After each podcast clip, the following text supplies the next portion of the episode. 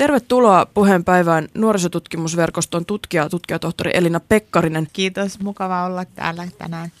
Ja tervetuloa myös Rovaniemeltä sosiaalityöntekijä, kirjailija Sisko Koskiniemi. Kiitoksia, oikein mukava olla tässä.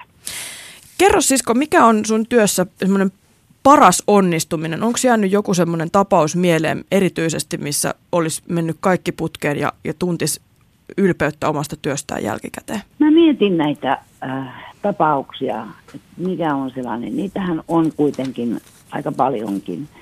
Mutta jostakin syystä ensimmäisenä nousee mieleen tällainen hyvin, hyvin traaginen tapaus, jossa sitten jouduin ja menin työskentelemään mukaan.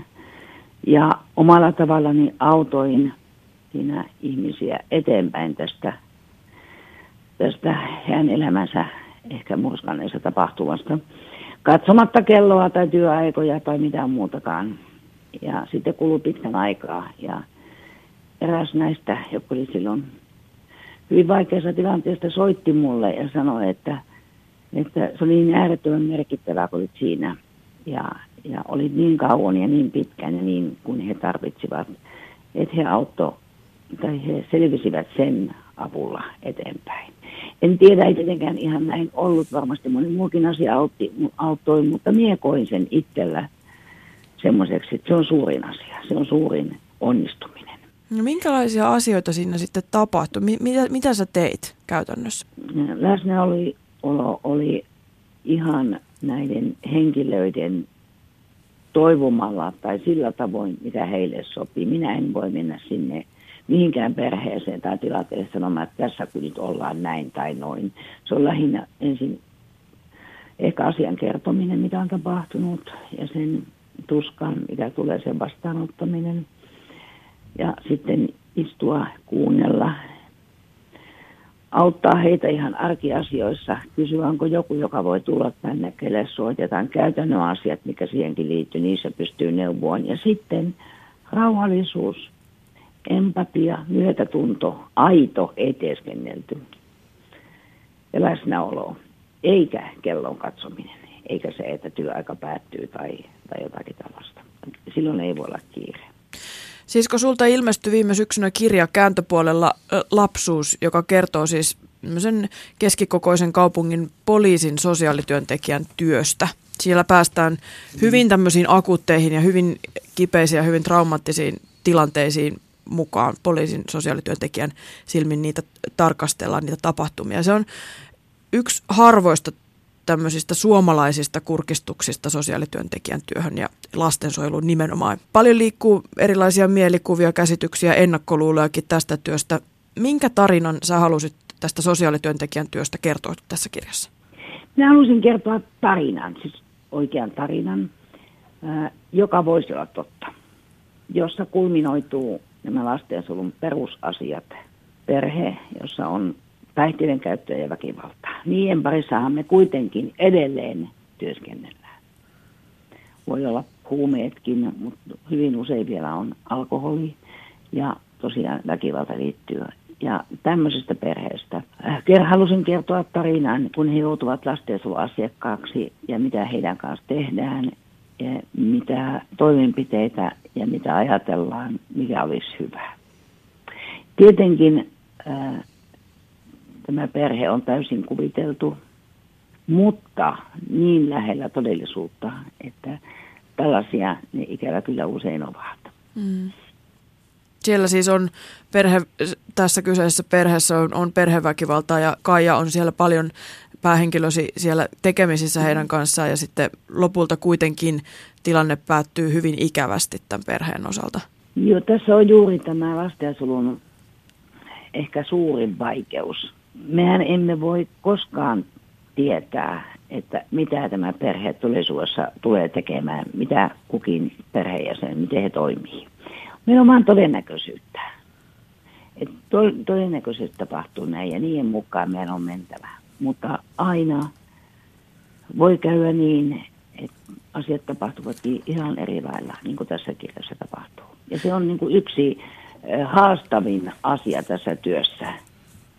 Et ei mene niin, niin kuin me kuvittelemme. Ja jonkun suunnitelman mukaan meidän on mentävä. Todennäköisy- todennäköisyyksien mukaan. Todennäköisesti tässä käy niin, silloin me järjestämme tätä ja todennäköisesti tuota järjestetään tuota apua. Mutta joku perheenjäsen toimiikin täysin odottamattomalla tavalla. No oliko tämä tapaus sun mielestä onnistuminen vai epäonnistuminen? Se oli kumpaakin. Onnistuminenhan se ei missään tapauksessa näin, näin niin kuin asiallisesti katsoen ollut, koska se loppu oli näin hirvittävää. Niin siinä tapahtui henkirikos. Niin, ja siinä tapahtui henkirikos, joka on minusta yksi traagisimpia, mitä voi tapahtua elämässä. Semmoista ei pitäisi ikinä päästä tapahtumaan. Että eihän se siinä mielessä onnistunut ollut. Mut, ja sen takia ajattelin, että lukijoiden, kaikkien ihmisten on hyvä tietää, että näin me mennään, näin me toimitaan. Ja uskon, että siinä moni lukijakin katsoi tätä asiaa toisin silmin sinne ihan kirjan loppuun saakka. Että se, mitä loppujen lopuksi tehtiin, tulikin kaikille yllätyksenä. Ja sitten tämä, että lainsäädäntöhän on hyvin hyvin tiukka meillä. Meidän on ehdottomasti otettava lainsäädäntöä. Ja eh, vaikka meistä tuntuisi esimerkiksi, että nyt meidän, tämä lapsi tarvitsisi sijaishuoltopaikkaa kodin ulkopuolelle, ei hänen pitäisi ottaa pois sieltä kotoa, niin lain kriteerit eivät täyty. Emme voi niin tehdä, vaikka mielessämme ajattelemme, että näin pitäisi toimia. Ulkopuolelta se vaikuttaisi siltä, että sosiaalityöntekijän työ pyörii aika lailla tämmöisten negatiivisten asioiden ja synkkien ongelmien ympärillä semmoisten mm, tapahtumien ja tilanteiden, joilta mielellään ehkä ummistaisi silmänsä tavallinen ihminen. Minkälainen on semmoinen sossun unelmakeissi? Sossun unelmakeissi, voi niitä on paljon. Äh, esimerkiksi mm, nuorella, sanotaan murkuikäisellä on käytösongelmia, alkoholin käyttöä, mitä nyt onkin kellä – ja vähän uhmakasta kotona ja koulussakaan ei ole kiva käydä. Ja vanhemmat ottavat meihin yhteyttä tai joku muu tekee lastensuilmoituksen, esimerkiksi koulu tai poliisi, kun se on kerran ollut pikkuhumalassa tuolla. Ja me pyydetään perhetapaamisia ja perhe sanoo, että onpa hyvä, että joku puuttuu tähän, kun ei se usko meitä. Ja sitten tekijät keskustelevat nuoren kanssa yksin, yhdessä perheen kanssa, käyvät kotikäynnillä keskustellaan siitä, mikä on maan lainsäädäntö, mikä on maan tässä tapaa. Ja mitä tapahtuu tälle nuorelle, jos hän ei hyväksy tätä vanhempien antamaa hoitoa ja huolenpitoa kasvatusta. Hmm. Ja sitten kun muutaman kerran tavattu, niin nuori havahtuu, että no ei herran aika, että hän parempi heittää pois. Sitten me tavataan ehkä puolen vuoden päästä ja kertoo, että kaikki on hyvin. Tämä on unelma. Tietenkin on myös perheitä, joissa se yhteistyö ei ole helppoa ja ainakaan alku perhe monesti kokee, että ilmoitus on täysin perusteeton, eivätkä halua tavata meitä, eivät halua kotikäynnille. No selvitettävähän se kuitenkin jollakin lailla on ja se alku voi olla hyvin nihkeää. Yleensä sitten kun vähän päässään tutummaksi, niin se yhteistyö alkaa sujua. Ja sitten jos vähän kärjistän, niin arvelisin, että vihamielisimpiä ovat ne perheet, joista lastensuojelua eniten tarvitaan. Miksi se on niin? Sillä varmaan on niin paljon salattavaa sillä perheessä, että he eivät halua, että kukaan tulee sinne katsomaan. Silloin voi tulla kaikki vaietut pahat salaisuudet esille. Näin oletan.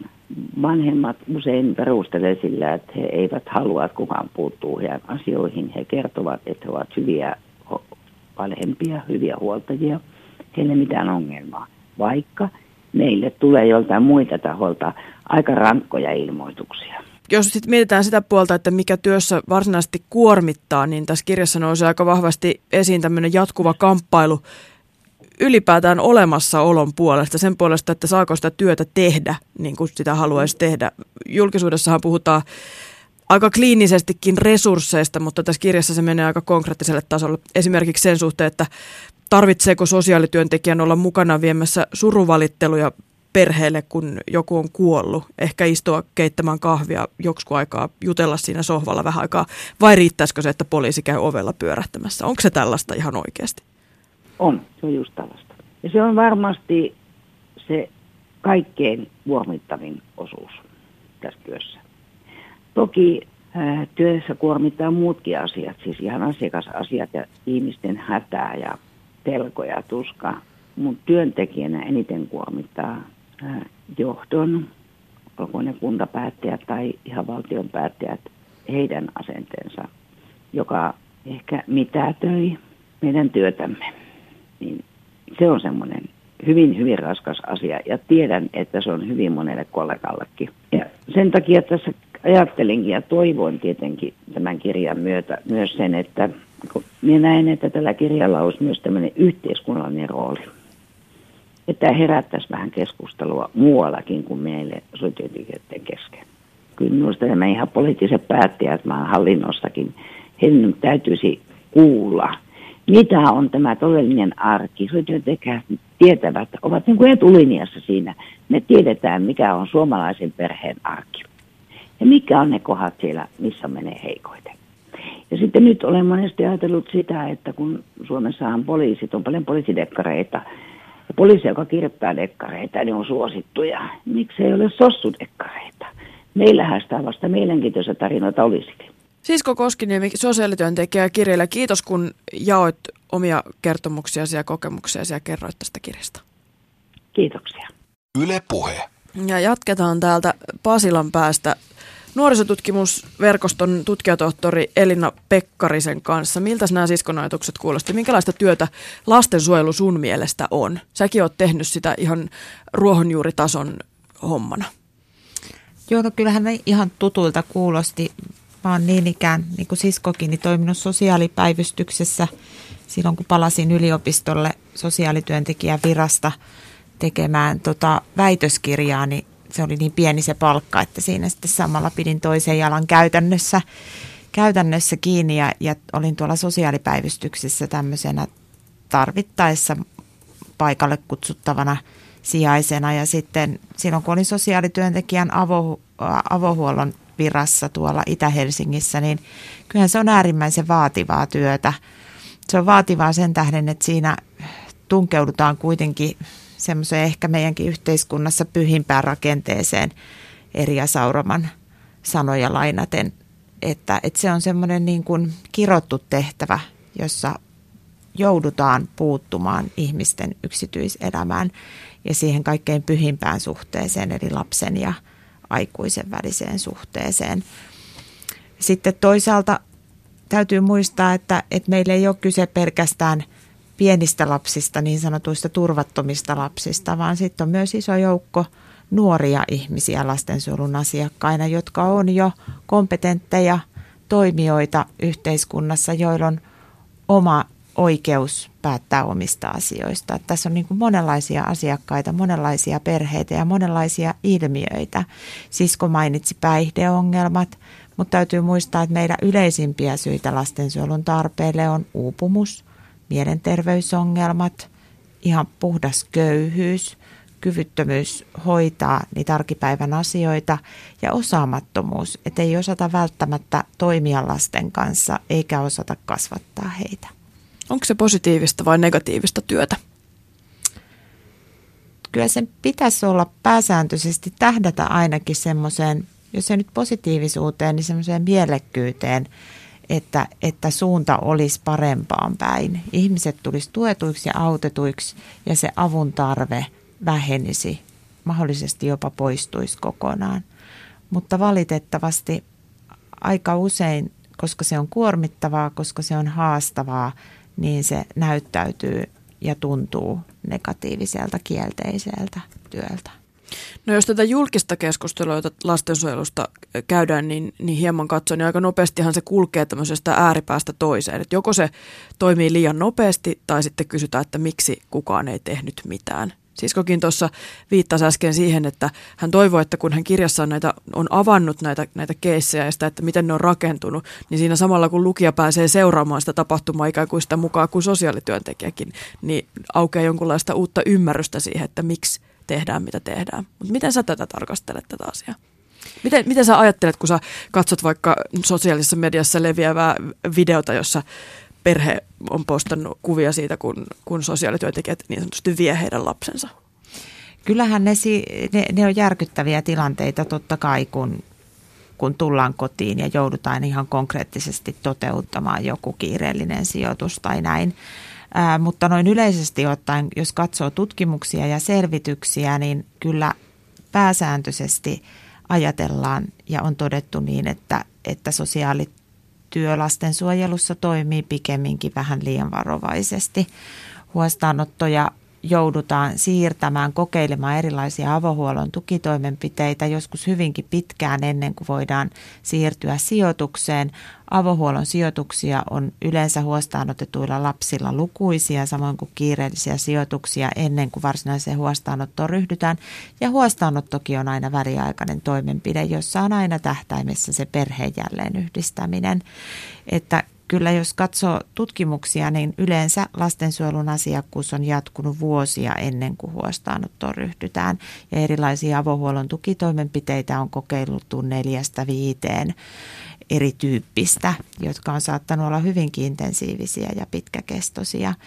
Että tämä tuntuma siitä, että, että tunkeudutaan ja puututaan liian voimallisesti, niin, niin se on varmaan kokijoiden näkökulmasta ihan todellinen mutta sitten järjestelmän ja työntekijöiden näkökulmasta, niin se voi vain kerta kaikkiaan olla välttämätön. Hirveän tärkeää muistaa, että asiat perustellaan niin, että ihmiset ymmärtävät, mistä on kyse. Hmm. Mähän itse työskentelen tuolla Helsingin hallinto-oikeudessa ja siellä käsitellään nimenomaan valitusasiat ja tahdonvastaiset huostaanotot. Eli sinne tulee se reilu 20 prosenttia – huostaanotoista, jotka on tahdonvastaisia, joissa voi ajatella, että on ajauduttu sellaiseen tilanteeseen, jossa asianosaiset eivät enää ymmärrä, minkä tähden täytyy toimia näin, eivätkä halua, että lasta sijoitetaan pois kotoa.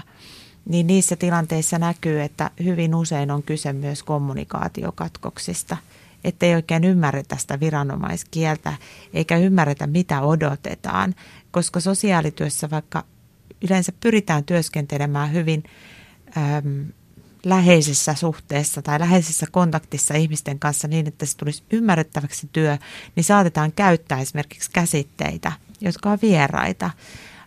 Elämänhallinnan puute, strukturoitu arki, tunteiden sanottaminen, kannattelu, arjen kannattelu. Nämä voi olla aivan abstrakteja asioita ihmiselle, joka yrittää selviytyä siitä arjesta jonkun esimerkiksi vaikeahoitoisen lapsen kanssa. No minkä takia tuollaista kieltä muuten käytetään? Onko se semmoista niin kuin asiantuntijuuden hakemista myös? Kyllä siinä varmaan on sitäkin. Suomessahan on kansainvälisesti vertailen hyvin koulutetut sosiaalityöntekijät. Ja, ja pitkä koulutus tietysti työ, tuo mukanaan myös tietynlaisen kielen.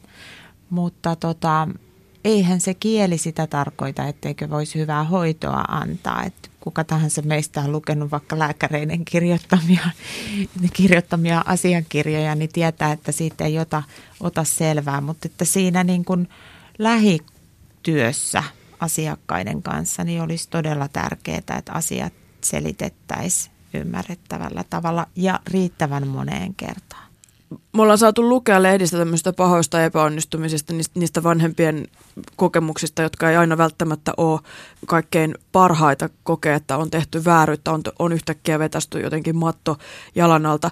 Ollaan saatu lukea myös raportteja siitä, että lastensuojelulaitoksissa on ollut väkivaltaa ja tietysti työntekijöiden omaa huolta siitä, että liian vähän työntekijöitä on lastensuojelussa töissä jos mietitään niitä onnistumisia, niin onko sulla niinku siitä ajatusta, että minkälaisia onnistumisia meidän lastensuojelu on saanut aikaan? Mä luin just tosi kiinnostavan artikkelin, siis se oli Norjan television tekemä ja se kertoi Uutojen joukkomurhaajasta ja, ja hänen lastensuojeluhistoriastaan. Ja, ja se maalasi aika vahvasti kuvaa siitä, että itse asiassa nämä ongelmat tässä perheessä oli tiedossa jo silloin, kun, kun tämä mies oli kaksi ja asiantuntijat oli suositellut, että, että hänen ei pitäisi asua äitinsä kanssa kotona, mutta kuitenkin sitten erilaisten käänteiden takia uhaltajuus pysyi äidillä ja, ja vaikka asiantuntijat oli just varoitellut sitä, että jos tilanne jatkuu tällaisena, niin hänestä kasvaa antisosiaalinen ihminen ja voi tapahtua mitä vaan, nyt lopputulos tiedetään. Osaatko sanoa siitä, että onko meillä Suomessa pystytty jotenkin ehkäisemään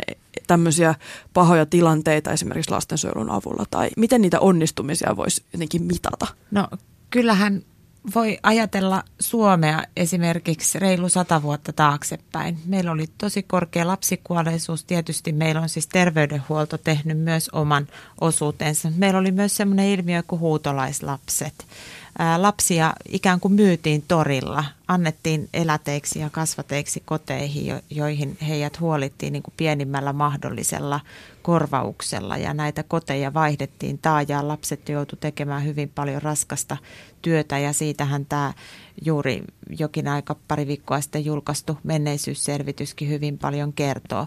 Niin kyllähän tästä on tultu pitkä matka eteenpäin toivottavasti. Mm, kyllä meillä on yhteiskuntia maailmassa, joissa tämmöistä lastensuojelujärjestelmää ei ole. Ja kyllähän siellä nähdään, mihin se pahimmillaan voi johtaa. Lapsikuolleisuuden kasvu erittäin eriarvoiseen yhteiskuntaan, jossa ihmisten lähtökohdat määrittää sen, mitä heistä voi tulla.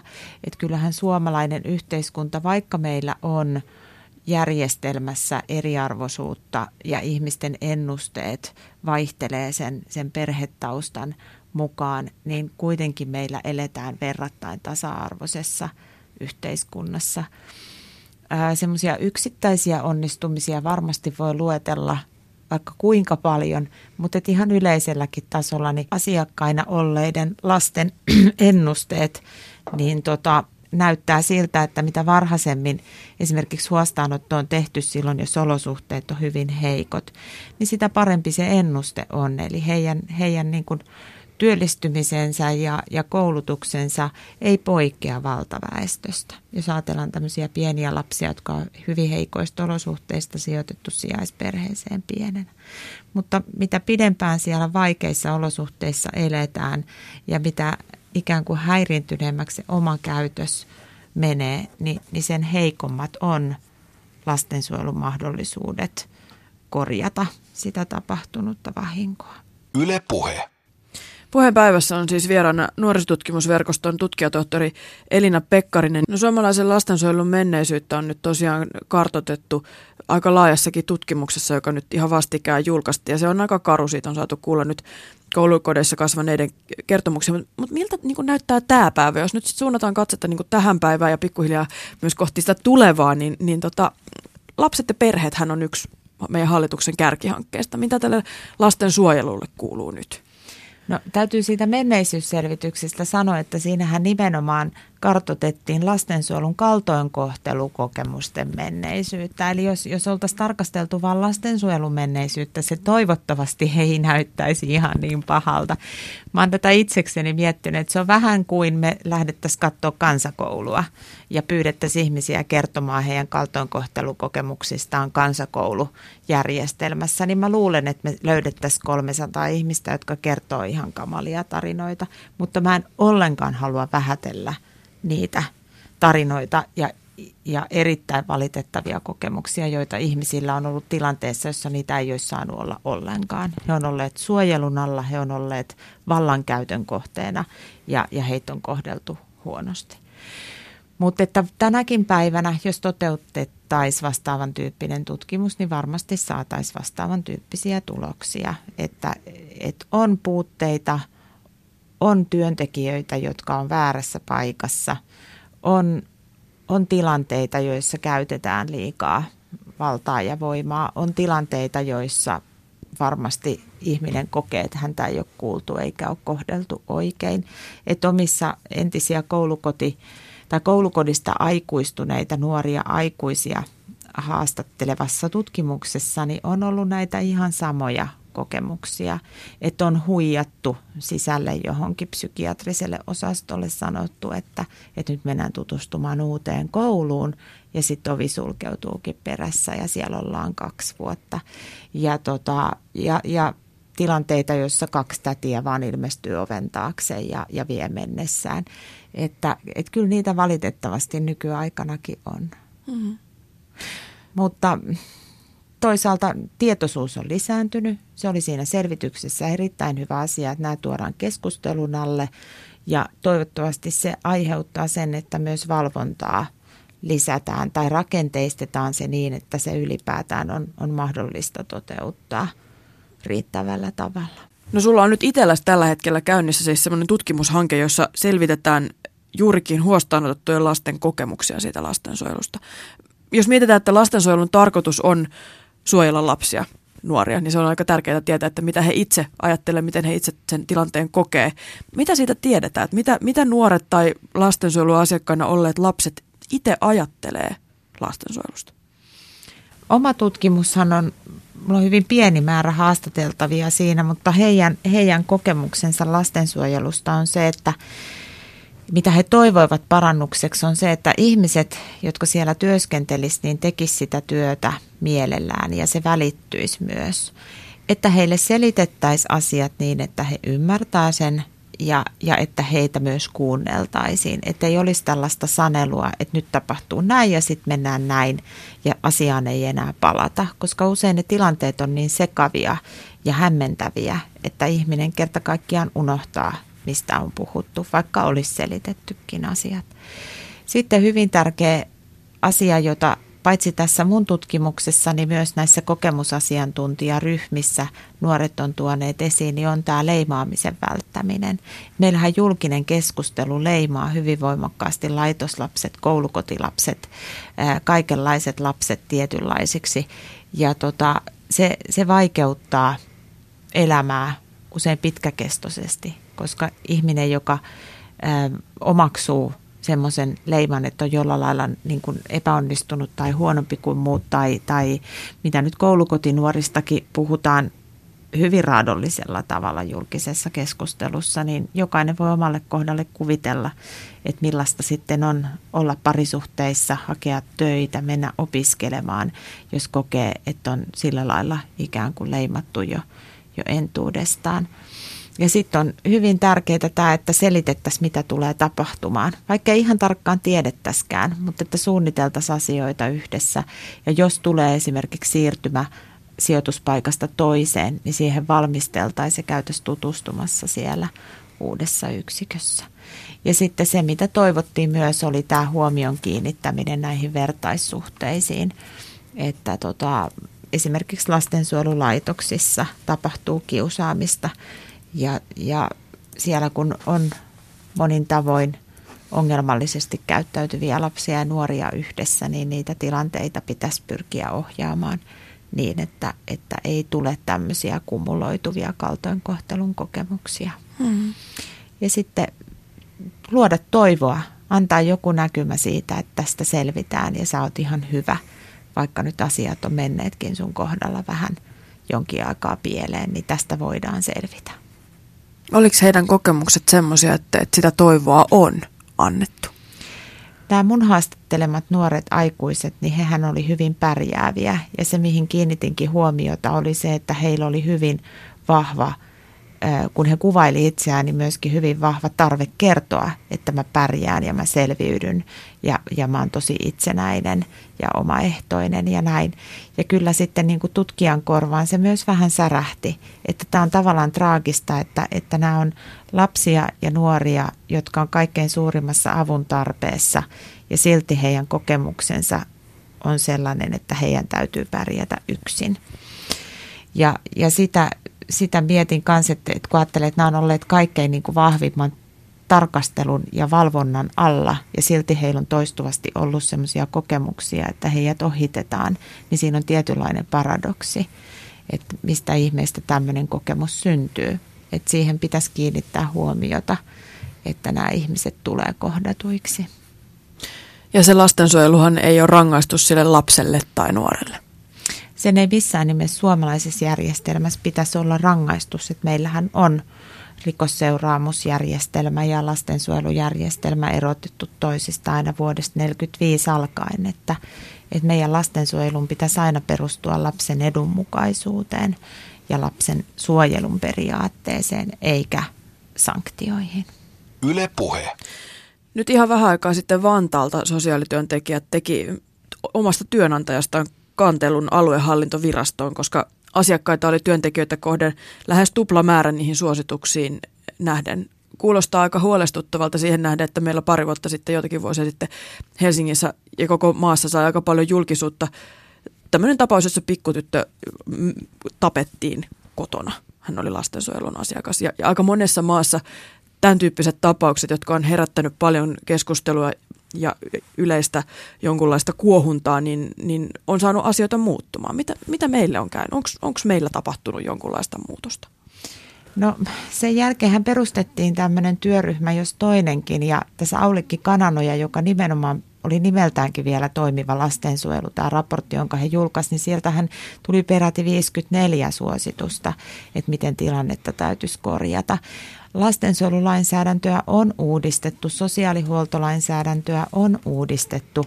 Me ei vielä tiedetä, miten ne uudistukset tulee vaikuttamaan, mutta nyt on tämä iso sote-sotku, hmm. josta sitten toiveet on kovat, että se vaikuttaisi siihen, että sosiaalityöntekijöiden työ jyvittyisi jotenkin järkevämmin. Mutta eihän kuntakohtaisissa lastensuojelun sosiaalityöntekijöiden asiakasmäärissä sitä toivottavaa muutosta ole tapahtunut, vaikka nämä suositukset tuli jo vuonna 2007 niistä asiakasmääristä. Että kyllä se hyvin tavallista on, että perheitä voi olla 50, 60 ja lapsia voi olla lähemmäs 100 mm. Asia, sosiaalityöntekijää kohden. Ja kyllä se jokainen voi kohdallaan kuvitella, että jos siinä etenkin on tämmöisiä aktiivisia asiakkaita paljon, eli joilla on akuutti kriisi tai jotka on hyvin muuten vaan tarvitsevia, niin siinä on hyvin vaikea pitää huolta koko siitä joukosta. Että jos siellä on joku porukka, joka ei halua sitä apua ja toistuvasti estää päästämästä kotiinsa tai ei tule, tule vastaanotolle ja heistä ei tule lastensuojeluilmoituksia, niin kyllä he valitettavasti sitten aika pitkälti omien voimavarojensa puitteissa elelee. Tilastot kuitenkin kertoo sen, että jonkunlaista toivon pilkahdusta on, koska tai jotain on tehty oikein, koska lastensuojelun asiakasmäärä on aika pitkän kasvun jälkeen lähtenyt laskuun. Mistä se kertoo? No siis laskuunhan on lähteneet kiireelliset sijoitukset ja sitten tota uudet huostaanotot. Avohuollon asiakasmäärissä ei vastaavan tyyppistä laskua ole ollut. Tilastoja tarkasteltaessa täytyy aina olla varovainen tulkitsemaan niitä että onko se parannus vai onko se heikennys. no miten se sä siitä? tulkitset mm. tätä tilastoa? Tietysti mä haluaisin ajatella, että jes hienoa, nyt ei tarvitse turvautua samassa määrin kiireellisiin sijoituksiin eikä, eikä huostaanottoihin. Perheet tulee autetuksi aikaisemmin, lapset tulee autetuksi aikaisemmin ja vältytään näiltä, näiltä erittäin voimallisilta puuttuvilta interventioilta, mutta sitten pahimmillaan se kertoo siitä, että kunnat on ottaneet säästölinjan ja välttävät viimeiseen asti kiireellisiä sijoituksia ja huostaanottoja. Me tiedetään, että taloudellinen tilanne monessa kunnassa on tällä hetkellä todella vaikea ja säästöpaineet on suuret. Huostaanotto ja sijoitus on aina erittäin suuri kustannus kunnalle. Hmm. Ja mä toivon, että se kertoo parannuksesta. Mä pelkään, että se kertoo heikennyksestä. Niin kumpaan olisi taipuvaisempi uskomaan? Mä uskon, että siinä on molempia. Että varmaan on, on järkevöitetty toimintatapoja ja, ja tuotu sellaisia ä, intensiivisiä palvelukonsepteja. Nythän nykyään, kun on nämä kaikki hienot sanat, mutta että tavallaan, että, että, että kriisin hetkellä voidaan viedä tukea sinne kotiin enemmän kuin aikaisemmin. Näin varmasti on toimittu, mutta kyllä mä sitten pahoin pelkään, että siellä on myös säästöjä ja, ja kertakaikkisia kieltoja toimia tietyllä tavalla.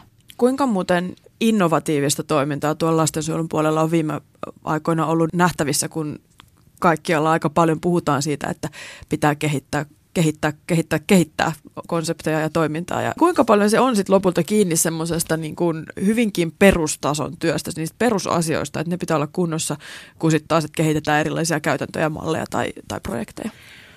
Siis sehän on oikeastaan vähän hurjaakin, että toistuvasti kansainvälisissä tutkimuksissa tulee esiin, että tärkeintä, ja suomalaisissakin tutkimuksissa, että tärkein tekijä siinä työssä onnistumisessa silloin, kun tehdään tämmöistä ihmissuhdetyötä, niin on se aika.